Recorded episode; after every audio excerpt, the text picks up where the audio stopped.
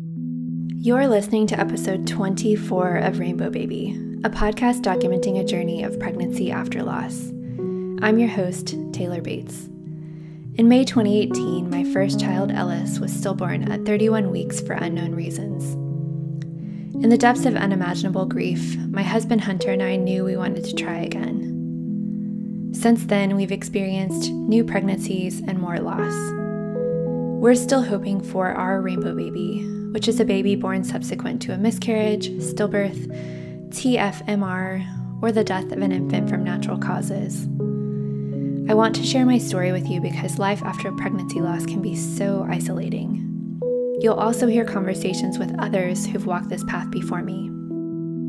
In this episode, I talk about what it's like to enter my third trimester of pregnancy, including my expectations, dealing with aches and pains, seeing a chiropractor, planning a drive-by baby shower and building a baby registry, the importance of kick counting, and deciding on a name for our baby. You can support this podcast by taking two minutes to leave a rating and review on Apple Podcasts, and also by purchasing one of my day-by-day rainbow lapel pins. For me, rainbows have become a symbol of hope through my journey of pregnancy loss and grief. The pin I've created not only symbolizes my hope for a rainbow baby, but also my hope in something greater, that I am taken care of, even when it seems like everything is going wrong. The pin serves as a wearable reminder for you or a loved one to take things day by day through pregnancy loss, trying to conceive, pregnancy after loss, or any other difficult situation, like a global pandemic. You can get ten percent off by purchasing one for you and a friend with discount code friend ten on my website, taylor ashley bates dot com. Okay, here's the episode. Hello, I'm glad to be with you, and I'm joining you as I'm just entering my third trimester. Um, it's been really just a whirlwind. I I keep saying I can't believe that I'm here, um, you know, this, that I've made it this far in the pregnancy. It just feels like it's flown by, and I think part of that is this extremely unusual circumstance of the global pandemic and, you know, basically going through this whole pregnancy um, pretty much in isolation with Hunter. We haven't really seen, you know, friends or family, and interestingly, just being at home day after day and kind of having, you know, the same repetitive Um, experience actually makes the time go by faster in a weird way than comparatively having my normal full schedule. So uh, it's just a weird time. And I'm realizing that I'm having this urge of, of wanting to document, you know, these last um, moments, because it really feels like it's starting this countdown now. We're planning a scheduled C-section at thirty-seven weeks, so that means I have nine weeks to go, which just seems like nothing, like it's gonna fly by. Um, I'm definitely, I can feel myself um, getting more anxious as I've approached the third trimester, and especially as I approach thirty-two weeks, which is when Ellis was stillborn, our first baby, and I'm trying just to be present and remember what so many other lost moms have told me, that this is a different pregnancy with a different outcome. And just because something happened once before doesn't mean the exact same thing is going to happen again. But, you know, that trauma in my mind is very powerful, those memories. And so in a way, it does feel almost like a superstition, like that week thirty-two, the exact same thing is going to happen again. And even things like planning a baby shower or building a baby registry, to me, those things felt a little bit jinxed, because with Ellis, I had spent the last couple of weeks before he was stillborn working on our registry, going stroller shopping the day before, and then the day that he was born was the day that our baby shower invitations went out to all of our friends and family. So I definitely have some negative associations with those things. And I wasn't sure how I was going to approach them with this pregnancy. And I was just kind of leaving it open, you know, not putting any pressure on myself either way of, of having a baby shower. And as it turns out, it's something that I've just been called to do. And part of that is that I have a really good friend who's also pregnant right now. And we're actually due the same week, which is just so cool. And she had a baby just right before Ellis was born. So we've grown really close through this whole time. And we saw each other a few weeks ago, and she was talking about her baby shower, and we were kind of coming up with ideas for alternative baby showers during the pandemic. And she was helping me with what to put on my registry. And she mentioned that she already had, you know, ordered her invitations and was going to be sending them out soon. And I was like, oh crap, you know, we're, we're due the same week, so I should probably get on that too. And I do just want to say that because of the pandemic, we did decide on a drive-by baby shower. So um, we're going to have, have it at my parents' house. They have a circle driveway, and our plan is to have our friends and family just drive by in their car and kind of wave, because like I said, we haven't really seen anyone during this pregnancy. So it'll kind of be the the one chance for a lot of these people to even see me pregnant. Um, so we're really looking forward to that. So that next week, I designed some really sweet, simple baby shower invitations that, of course, feature a rainbow that I drew, and and just decided to go forward with it, because I don't want this baby's life to be marked in a negative way or denied certain things because, you know, of superstition or fear.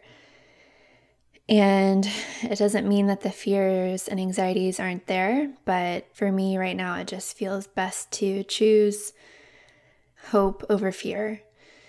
And so I've spent the last couple weeks working on our registry, which when I first opened the Babylist app, I immediately saw our old registry with Ellis that was incomplete, or, you know, it, some people had purchased gifts. So I had to go through and clear out the old registry and just start from scratch.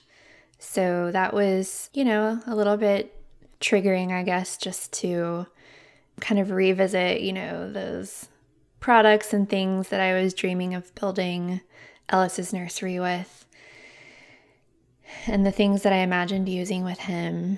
But then it was also, it felt good to to start clean and start dreaming those those same dreams again for this baby. And it also, in a way, made me feel connected with Ellis, like he's here with us, walking this journey with us.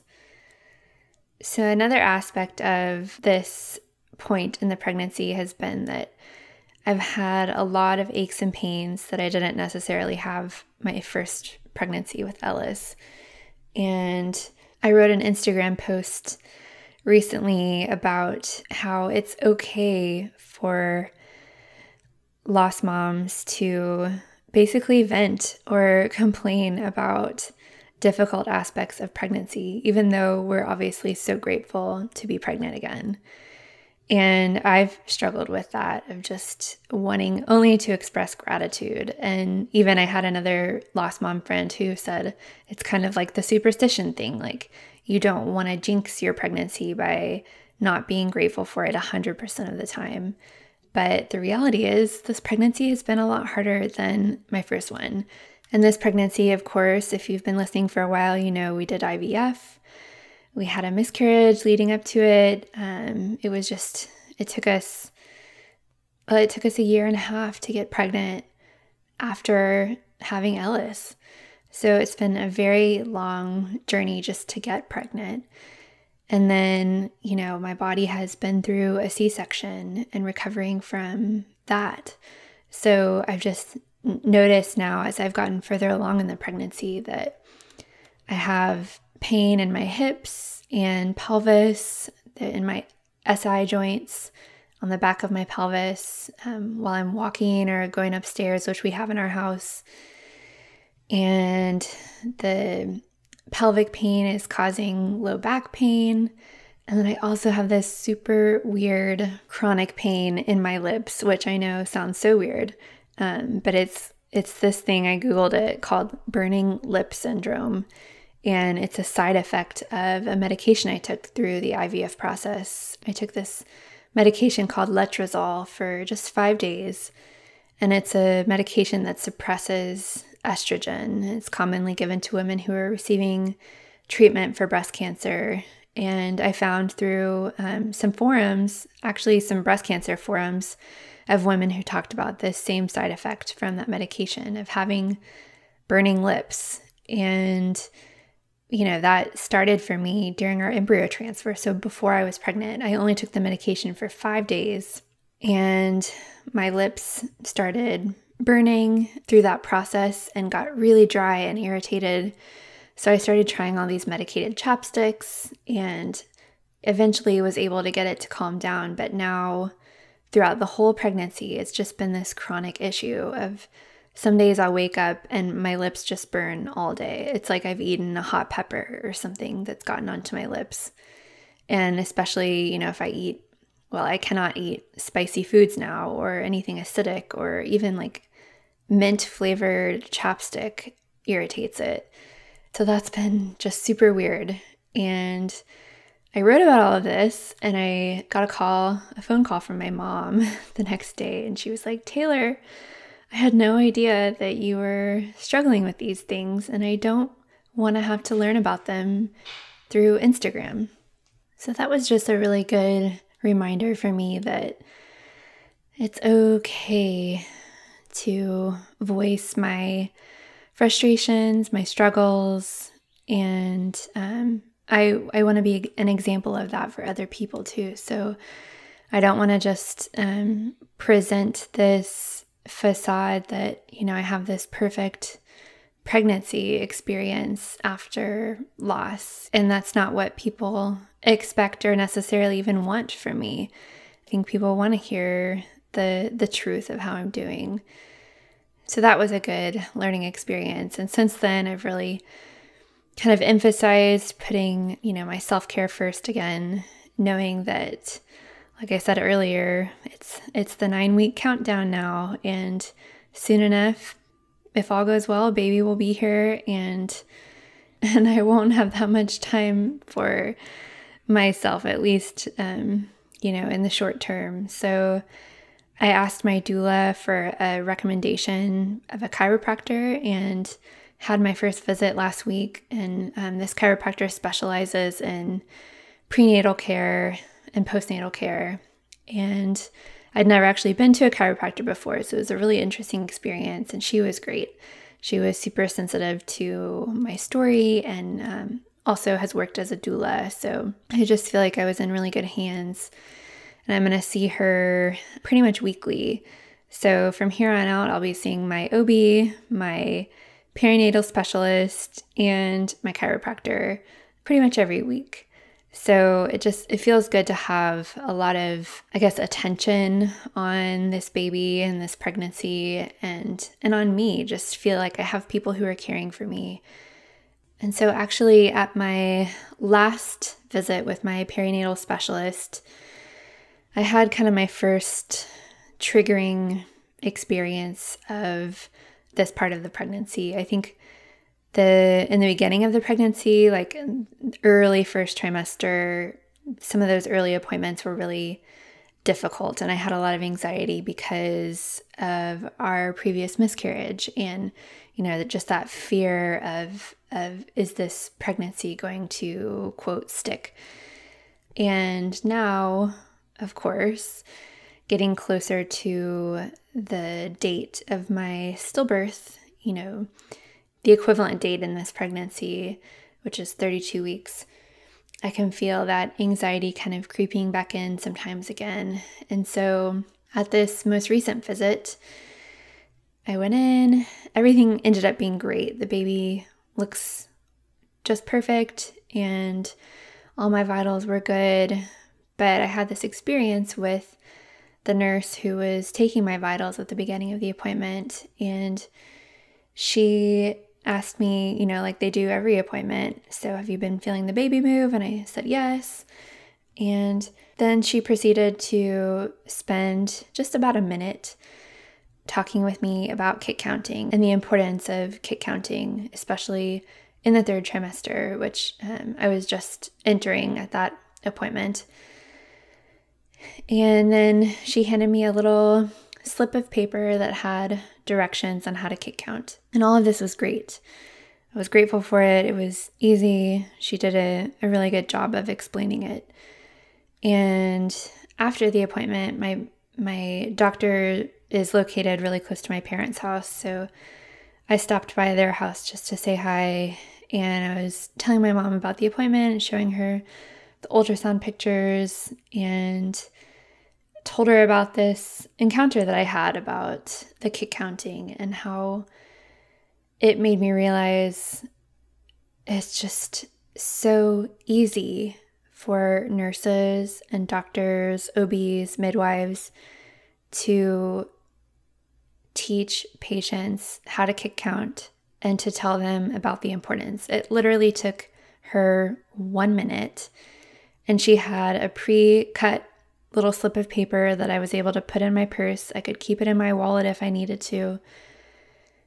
And it made me really sad and angry that I didn't have that in my pregnancy with Ellis, and that the care provider I was seeing didn't offer that to me. And I'll never know why, and I'll never know if it would have made a difference, because I definitely was exposed to the idea of kit counting through some of the pregnancy apps that I was using at the time.